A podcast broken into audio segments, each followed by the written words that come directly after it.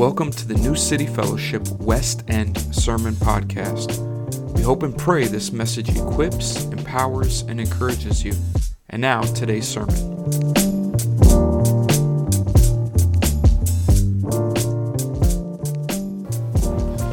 Amen.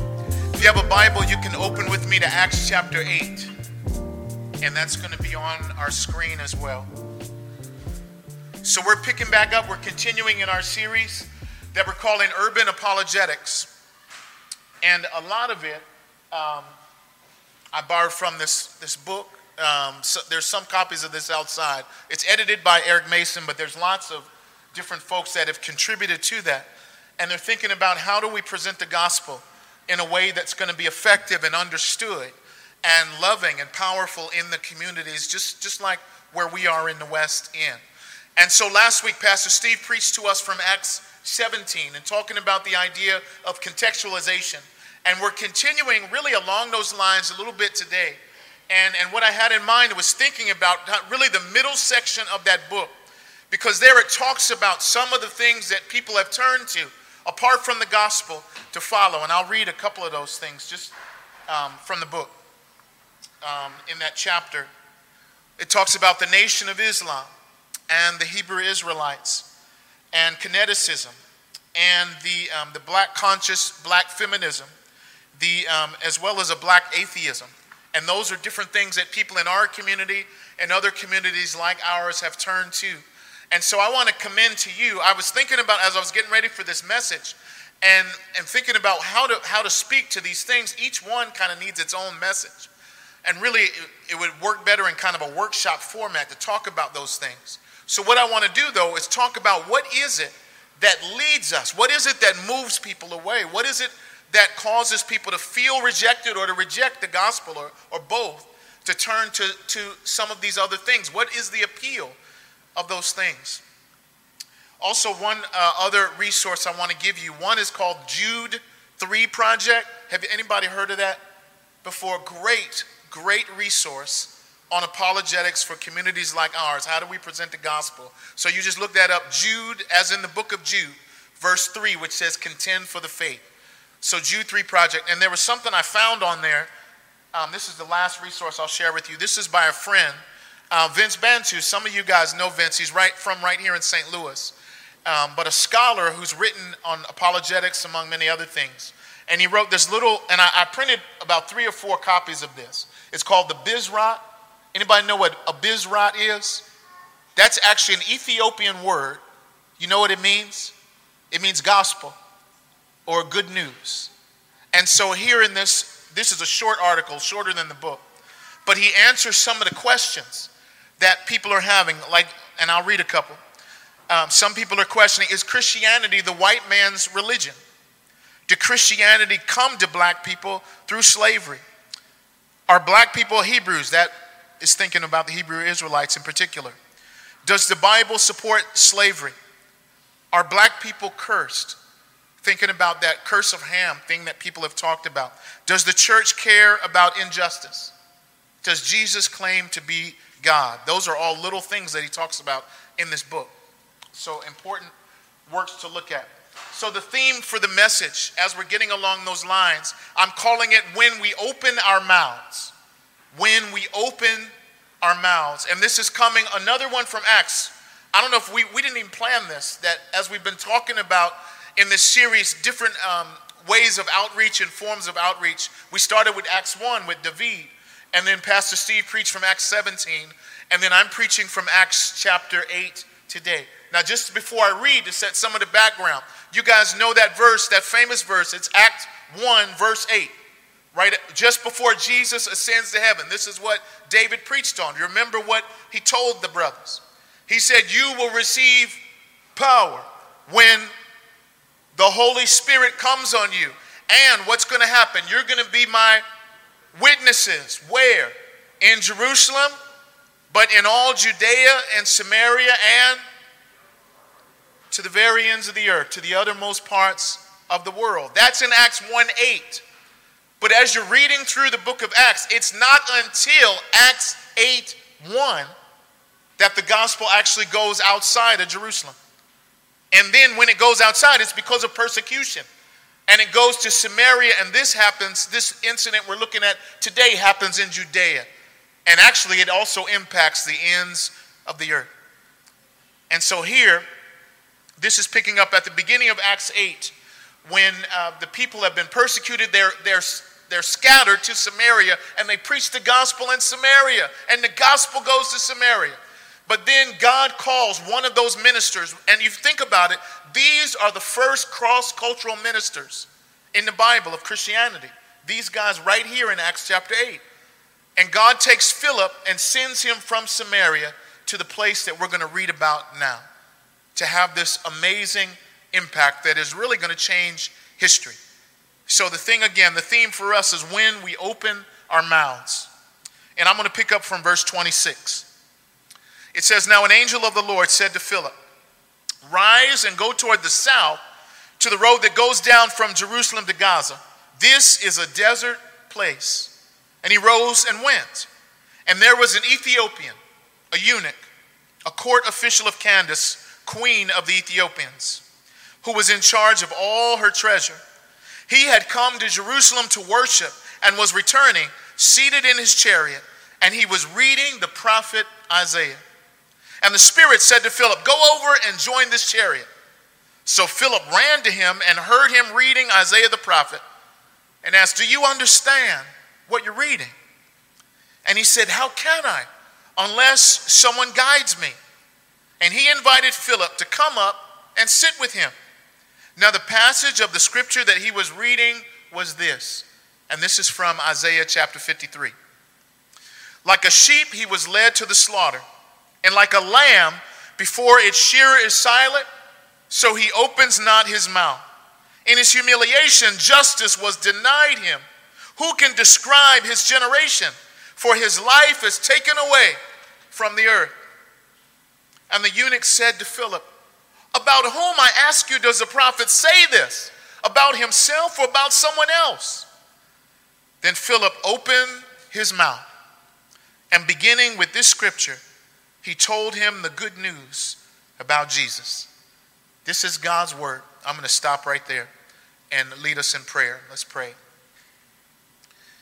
Father, thank you so much for your word. Lord, it's living and active, it's sharper than a double edged sword. And Lord, we're grateful for that because that means you're able to get to us. You're able to get beneath the surface. You're able to get to our minds, our thoughts, our very attitudes, our very hearts. And so we pray you would continue to do that. We know you've been doing it already. We pray you continue to do that now. Holy Spirit, thank you for your presence in this place already and all the places where we're gathered online to watch. We pray that you would continue to have your way in us. Comfort, convict, encourage, whatever it is that we need, challenge, bring it to us, Lord. And we pray also that you'd fill us with power so that we would be able to walk in light of what you call us to in this text. So, all of this we ask in Jesus' name. And all God's people said, Amen. Amen. When I was uh, a pastor in, uh, in Baltimore, um, I, have shared with you guys, I, there were a lot of funerals that I did, but there was one in particular that I did for just a young guy, man, just about 30 years old, who had been shot and killed. And, and I got called to do his funeral. I, did, I didn't know him. Um, he ended up being a, a, cousin of somebody in our church and they didn't have a church. He didn't have a church home, so they asked me to do the, the funeral. So I went, and it was at the funeral home, right? It wasn't in a church. And, and I'm telling you, it was a room maybe about this size, maybe a little bigger, um, but absolutely packed. Packed. And primarily, outside of, of his family members that were there, primarily it was people between the ages of, I would say, 15 and 35 years old that are in this room. Every seat is filled and even there's people standing all around. That's how significant this guy was in people's lives. And, uh, and, I, and we went through the service, went through all the singing, and we got to the part um, where I was to come up to preach. And I came up, and the first thing that I said, and I'll explain why in a second. The first thing that I said is, I said, You guys don't have to leave. Now, why did I, why you think I would say that? First thing because I had been to a number of funerals and I've been to a lot um, that are very similar. And typically what happens is when the pastor comes up to the front to start to give the message, people will stand up and start walking out. And you say, oh man, that's very disrespectful. Well, hold on. Why do you think that is? Think about that for a second. Why would they do that? Well, I've also, because of what I'm also seeing as I've been there, what will happen is, and I'm putting on a pastor hat for a second, you think, all right, I got this opportunity. Um, all these young people are in church. A lot of the people I'm guessing maybe never go to church. This is the only time I'm going to get to them. I'm going to tell them what they need to do to straighten up and get right. And so I've been in many of these services. And I'm not hating on those guys. I probably have done the same thing. But where you have them there and you go, you know what you guys need to do? This whole thing, this is a sign that we're at a funeral now where people are mourning their loved one. This is a sign that y'all need to get your act together. You need to stop doing this. You need to stop hanging out on the corner. You need to pull your pants up and stop listening to that music and do all this stuff. And the church people are like, mm hmm, amen. And everybody's getting up and they walk out. And so by the time the preacher gets to the gospel, if he ever gets there, ain't nobody else left in the room except for the church people anyway. And there's an incredible missed opportunity just because of how he was coming at those people. They were coming at those people. And so I stood up and I said, Guys, you don't have to leave. And the next sentence I said is because I'm not going to beat you up. And so most of the guys stayed. And I had the privilege of being able to open my big mouth and share from John chapter 11 about the love and power of Jesus Christ to not only reach out and care for dead people, but raise them back to life. And I share that not to make fun of other people, other pastors in the way they've done it, because I've done some jacked up stuff too. I'm, I'm on, the, in the same boat. But my point is, is that when we open our mouths, it's important that we know how to do that in order to be effective with the very people that God has called us here to reach, or the very people that we are. Some of you guys in this very room. And so, how do we do that? Now, the temp- there's a couple temptations for us, right? When we think about opening our mouths as we share the gospel, there's a temptation first to not open our mouth at all because we don't know what to say. We don't know how to say it. Maybe we're ashamed. Maybe, I don't know what it could be. Maybe we're afraid. I don't know what it is. But we say, you know, I don't know what to say. Who am I to say whatever? And we and that's one temptation not to speak at all. But then the other temptation is to speak in a way that's destructive, that's harmful to the people that God has called us to love. And so, how do we know how to open our mouths? Well, thanks be to God that He gives us His word because I'm sure the people in the Bible, they had those same temptations either to not open their mouths or to open their mouth in an offensive, wrong way. And so, what do they teach us? What do we learn in this passage? One of the things that they show us is that the Holy Spirit comes and He gives us power, not only to lead us, not only to empower us, but to guide us, not only in what we say, but even in how we say it. He guides us in all of that. And so, because of that, we need to follow the Holy Spirit's leading as we're going to open our mouths right here in our community. So, we want to look real at, at three things that come out in this passage that we see from what happened with Philip this cross cultural minister and ministry that takes place here. So, the first thing that we're going to look at is what happens before. What happens before we open our mouths? What do we need to do then? Well, let's start with that. So, here in the text, look at verse 26. The first thing you're going to see, actually, there's three kinds of openness before we opens our, our mouths here in this passage. You're going to see. And the first is an openness of spirit. And what I mean by that is an openness to go wherever the Spirit of God calls you to go. Look at verse 26. It says, An angel of the Lord said to Philip, Rise and go toward the south, to the road that goes down from Jerusalem to Gaza. This is a desert place. That is the place that is the southernmost point before you end up going into Africa. And he tells him to go there. Now, remember where I said he was in the first place? He was in Samaria. They're having a revival in Samaria.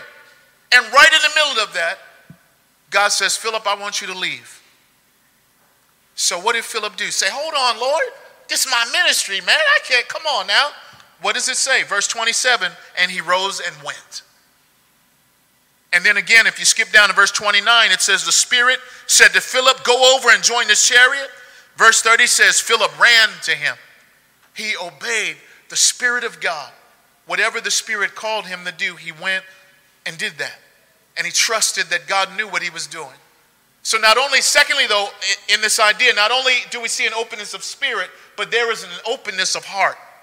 And what I mean by that is he goes to whoever it is God calls him to go to. Now let's go back to verse 27. It says he rose and went, and then it tells us in 27 and 28 about this man. And these are important things that, that Luke presents to us here. It says that he's an Ethiopian. So where is he from? Ethiopia, right? He's from Ethiopia. He's from Africa. This is a black man. He is from Ethiopia, he is from Africa. And then it says here that he is a eunuch. Now, what is a eunuch? Well, that's somebody, well, it says the next part that he's a court official of Candace, the queen of the Ethiopians. And what would happen is for the guys who would be high up in these positions, they would work with the queen. You know what they would have to do if they were not part of the family? the men would have to become castrated in order to be trusted to work with the, the women in the royal kingdom. And if you don't know what that means, we can talk about it after the service, right? I'm not going to explain that right now. I don't even like saying it, but that's what happened. but that's what would happen. So think about it for a second now. This guy, he's risen up to a powerful place, right? Look at that. It says he's in the, uh, he's an official of the queen. He's in charge of all her treasure, right? So this guy has got power. He's got position. But it's cost him a lot to get there, hadn't it? And then it goes on. It says that he, he was returning. He's seated in his chariot. Now this is not like a war chariot. This is something that you're riding. This is a luxurious. Imagine like a navigator or, or something like that. That's what he's riding in. He's got somebody else probably driving him, riding in this big. So this dude is not only rich, not only powerful, he's rich.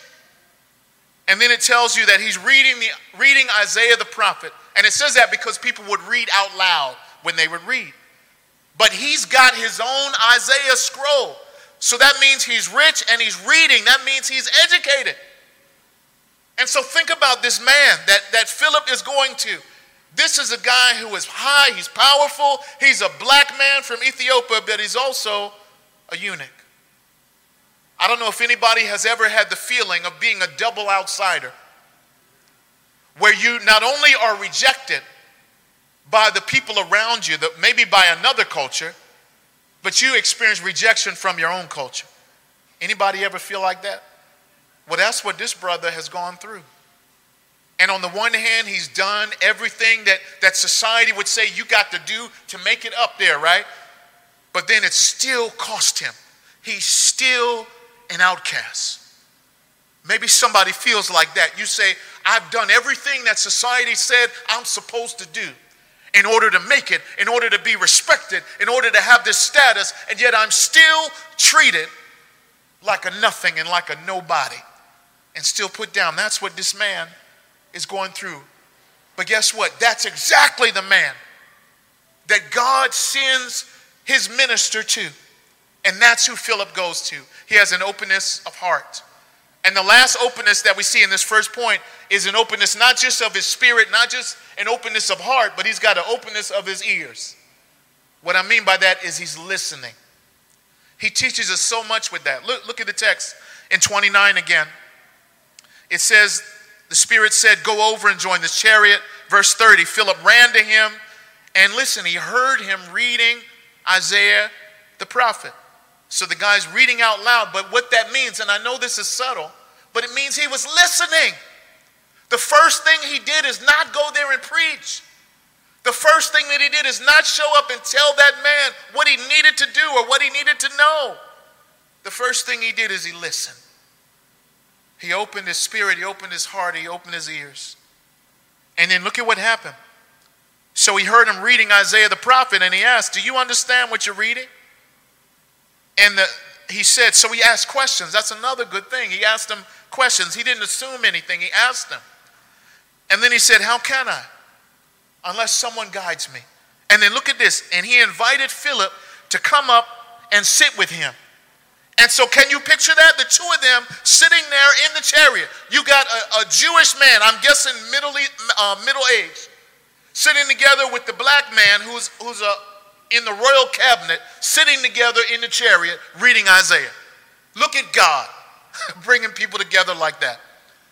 Truth of the matter is, I bet Philip had never done that before in his life. But yet, there he is, seated with the man in this chariot. So, all of this happens before he opens his mouth. So, what do we learn from that? The first thing is this, and what do we learn from that openness of spirit we're talking about? One of the things you see is God was working long before Philip even thought about going to that place. God was already working there. God was already working to bring this together. He's working in Philip, he's working in the eunuch, he's working to bring them together. And so this was not a matter of just Philip is now got to go bring God to the Ethiopian. God is already there. God is already working. God is bringing them together. And so, why do I say that? Again, it's a reminder, especially to those of us who have moved in from outside, from other places, right? I said we moved from Baltimore. And so, it would be offensive of me to come and say, you know what? I'm here in this community now. Jesus is here. Jesus was already here. Jesus was here long before I got here. Jesus was here long before I thought about getting here. Jesus was long was here long before New City was here. Jesus has been here in this community already. And so the question is how do we come alongside what Jesus is already doing? And then what else do we learn about this openness of spirit? Maybe there's somebody online, or maybe there's somebody in this room. And when I was reading some of those titles from, from the books a little bit earlier, and I said, Is Christianity the white man's religion? Maybe you thought, Well, yeah, that's what I thought. Well, look at what, what happens in this story. Look at the lengths that God goes to to bring his gospel minister in touch with this Ethiopian eunuch. Maybe nobody else saw him, but guess who did? God. and maybe you're here and you feel like, well, I don't know if there's there's I don't know if God cares about us here. I don't know if God sees us in this community. Look at God. Look at the lengths that God went to to care for that place. He's not worried about what everybody else says about that place. Look at what God did to go and to bring the gospel to those people. So I say that to you to say that you are every bit as precious to God as He is. And look at how God, you can probably look at your own life and look and see how God has orchestrated bringing people into your life. You're like, where did they come from? Lord, have mercy. But God did that. I don't know if that means I'm taking too long, Jeremiah, that you came up, or, or you, you just sound like I need you already. Maybe both. All right. but that's all right. It's good to have you up here. Amen. I got you. We still in the first point, though, man. You all right? All right. The other one's not to be as long. I promise. Okay. But you're like, yeah, I heard that before, Pastor. But. So what was I saying? Before, before, before we open our mouths. Do you see that? And then what about an openness of heart to whoever it is that God would call us to? We have to go and then open our ears to listen to where people are, but not only listen to their pain and their struggle. You think this man had some pain and struggle? You think Isaiah was the only thing they talked about in that chariot? He probably needed somebody to listen to the hurts and pains that he'd been through. We're going to get into that a little bit more. But first, that's before. Now, what about when he opens his mouth? That's the second thing. What happens when he opens his mouth? Well, where do, where do we begin? Well, where did Philip begin? Look at verse 32. It says, Now the passage um, of the scripture that he was reading was this like a sheep, and this is Isaiah 53 again, okay? Like a sheep, he was led to the slaughter, And like a lamb before its shearer is silent, so it says, He opens not his mouth. That's verse 7 of Isaiah 53. And then verse 8 In his humiliation, justice was denied him. Who can describe his generation? For his life is taken away from the earth. And the eunuch said to Philip, It says, About whom I ask you. And in our translation, it doesn't tell you the strength with which he's asking this. It's like he's grabbing him by the collar, going, Man, tell me, please. I'm begging you. Come on. I ask you. Does a prophet say this about himself or about somebody else? Now, why is he so interested in those verses? Why would he care about somebody who's been through humiliation and denied justice and doesn't have any generations after him or anything like that? Remember, I said he was a eunuch, right? Now, let me ask you remember, where, where was he coming from when Philip met him? He's coming from Jerusalem, right? Why did he go to Jerusalem? He went to the temple, that's right. And actually, it's about a five month journey to get from where he was to get to Jerusalem. And so he is desperate to get there, to get to the temple. But let me ask you, what would have happened to the brother when he got to the temple? They would have said, Hold up, you can't come in. You can't even come past this court. This is not for you because of your race, because of who you are, because you're from Ethiopia, you can't come in. And then, not only that, because you're a eunuch. Now, I, don't, I guess they took his word for it with that. I don't know if they checked it. But because of that, he's a double outsider. He's doubly rejected. Not only because of his race, but also because of his class. He's traveled for five months to get to the temple, and he can't even get in the courtyard because of who he is. So now, when the guy is reading this passage and he reads about somebody who suffered humiliation and somebody who's denied justice, right? And somebody whose life has been cut off, what you think he's thinking about? Can you see why that probably meant so much to him? He's like, shoot, that looks like it's talking about me. That's what I've been through. And so, what does he say? He says, Who is this? Who, uh, who, who am I asking? Does the prophet say this about himself or somebody else? And you know what? I forgot to say this. There's another passage right next to Isaiah 53 if you keep on going to Isaiah 56. I wonder if his eyes caught this passage. You know what it says? This is verse 3 Let not the foreigner who has joined himself to the Lord say, The Lord will surely separate me from his people. You think that meant something to him? But, but if you keep going, it says, And let not the eunuch. He's probably like, What? Let not the eunuch say, Behold, I'm just a dry tree.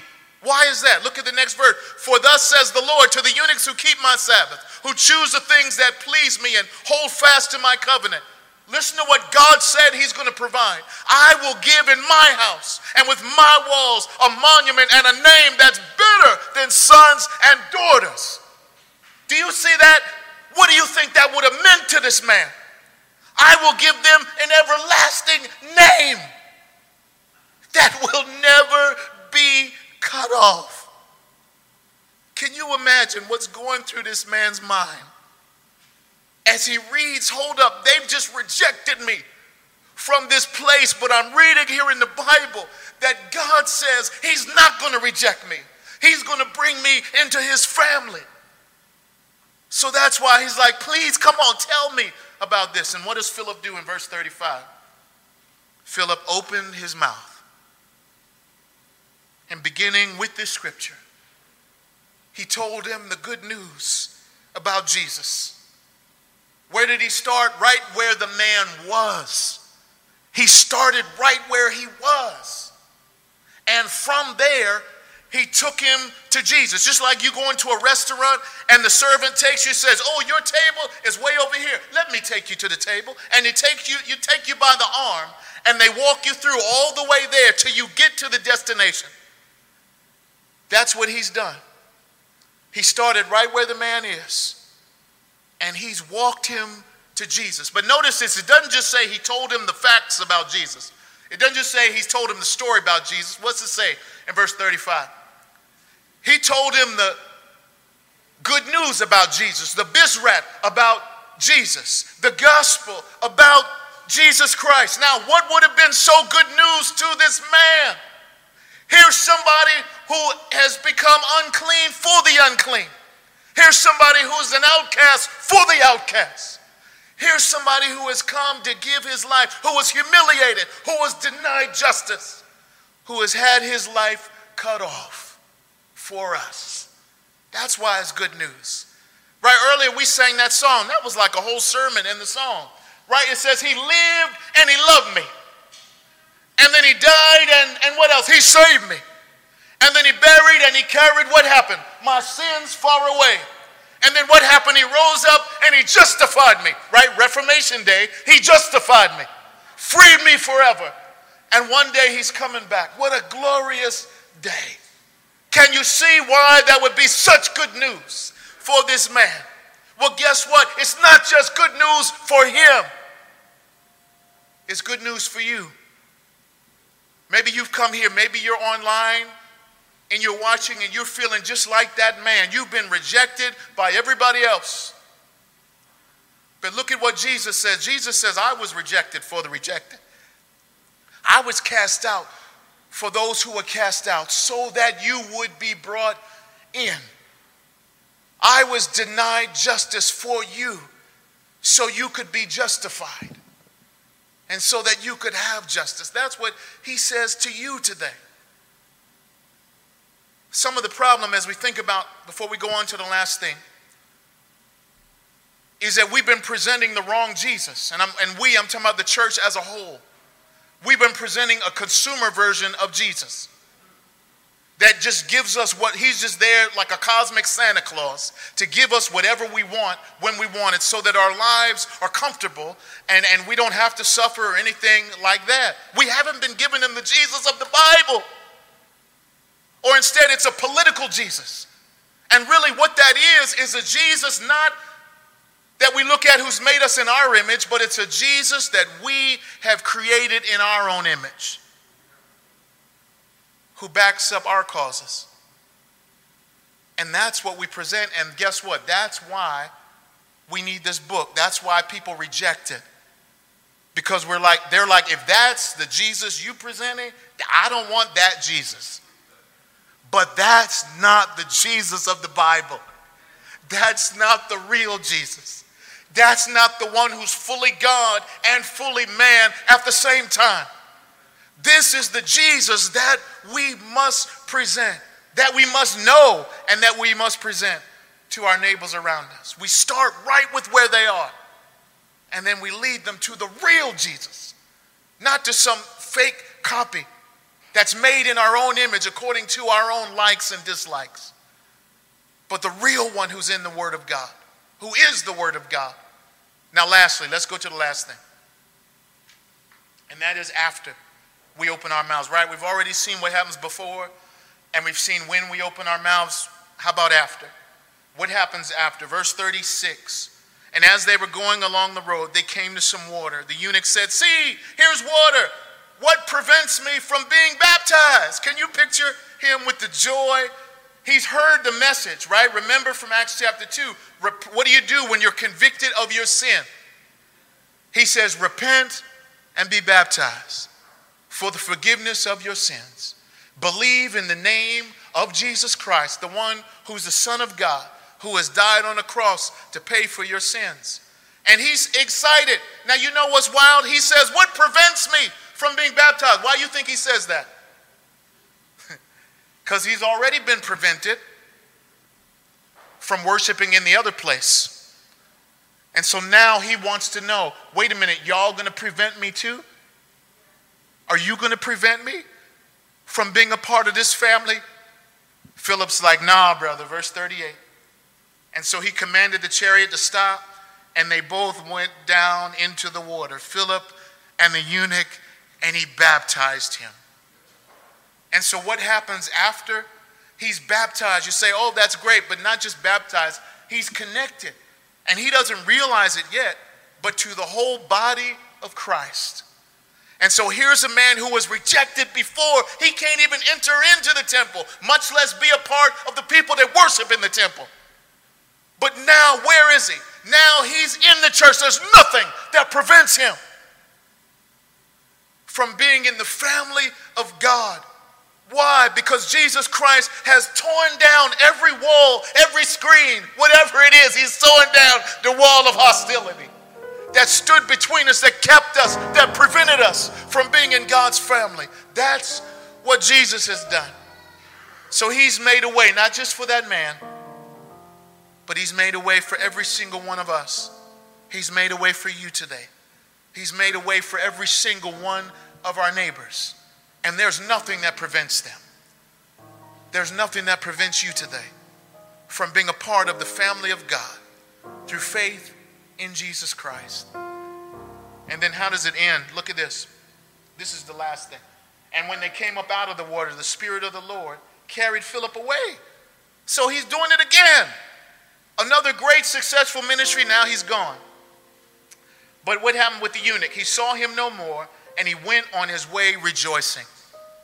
But Philip found himself at Azotus as he passed through the, and he preached the gospel to all the towns until he came to Caesarea. What did God do? God took them in different directions, right? For Philip, he carried him on to another place. And maybe for some of us, for some of you, God has other things in mind for you, where he's going to take you. God is working in you here and preparing you for what he's got for you in another place. But then where did that Ethiopian eunuch go? He went home. When did the gospel go to Africa? You say, well, maybe the 15th century. That's what I heard, right? 16th century, 17th century. With, the, with missionaries from America, with slavery, is that where the gospel first went to Africa? It's Acts chapter 8. This is the first century. This is the gospel going to Africa right here. So if you have believed that before, oh no, you know, there's no, the gospel didn't get to Africa till slave. This is the gospel going to Africa in the Bible, right here, right there. That's when it goes. And they say, I don't know if this is true, but they say, the historians say that this man became the first bishop of Ethiopia and the missionary to his own people. Amazing. The gospel goes to the very ends of the earth. You know what? Let me ask you, and I'm really going to close with this. I'm serious. See, anyway, when you when you see a group picture, right? You ever see a group picture that you're in, right? That maybe it's a class or your workplace or something like that, or you at the game, or a, a huge selfie. When you see a group picture, who do you look for first? right? Don't you look for yourself? It's all right. It's all right to admit it. That's all right. That's natural. That's what we do. We're like, oh man, I was having a bad hair day right there. Well, what do you think people do when we look at the Bible? We look for ourselves. And what happens if we think we're not there? What do you do with pictures where you're not in the picture? You're like, oh, that's nice, great, and you keep on moving. And you know what? All of these all, alternative spiritualities and cults of what they are, they say, oh, there's no place for you there, but we got a place for you here. And people say, really? All right, there's a place for me. And so they go. And so we have to show people when we open our mouths, and we ain't making nothing up, we're showing people what's right there. We're taking away, really, what, the, what they say in the book is the whitewashing of it of acting like it's not there. But people who look like every one of you are right here in this Bible. And so look for yourself in this picture because you are there. You are a part of the very plan of God, and so is your neighbor around you. That's what we do, not only before we open our mouths and when we open our mouths, but even after we open our mouths. And all of that we do. How so? How do we get the power to do that? We do that with our eyes fixed on the one who also, what did Isaiah say about him?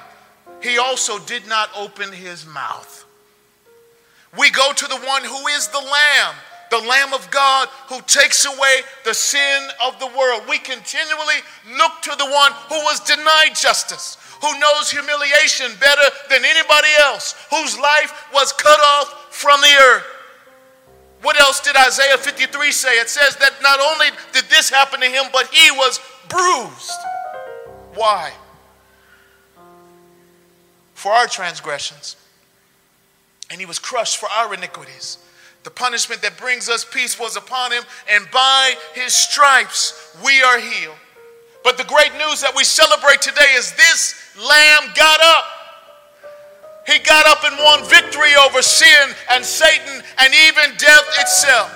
Oh, and the Bible says that with his blood, he purchased for God people of every tribe and language and nation so that we might be a kingdom and priests to serve his God and Father.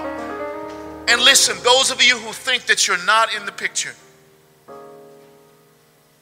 absolutely that includes you. Look at the great lengths that he went to to reach this man.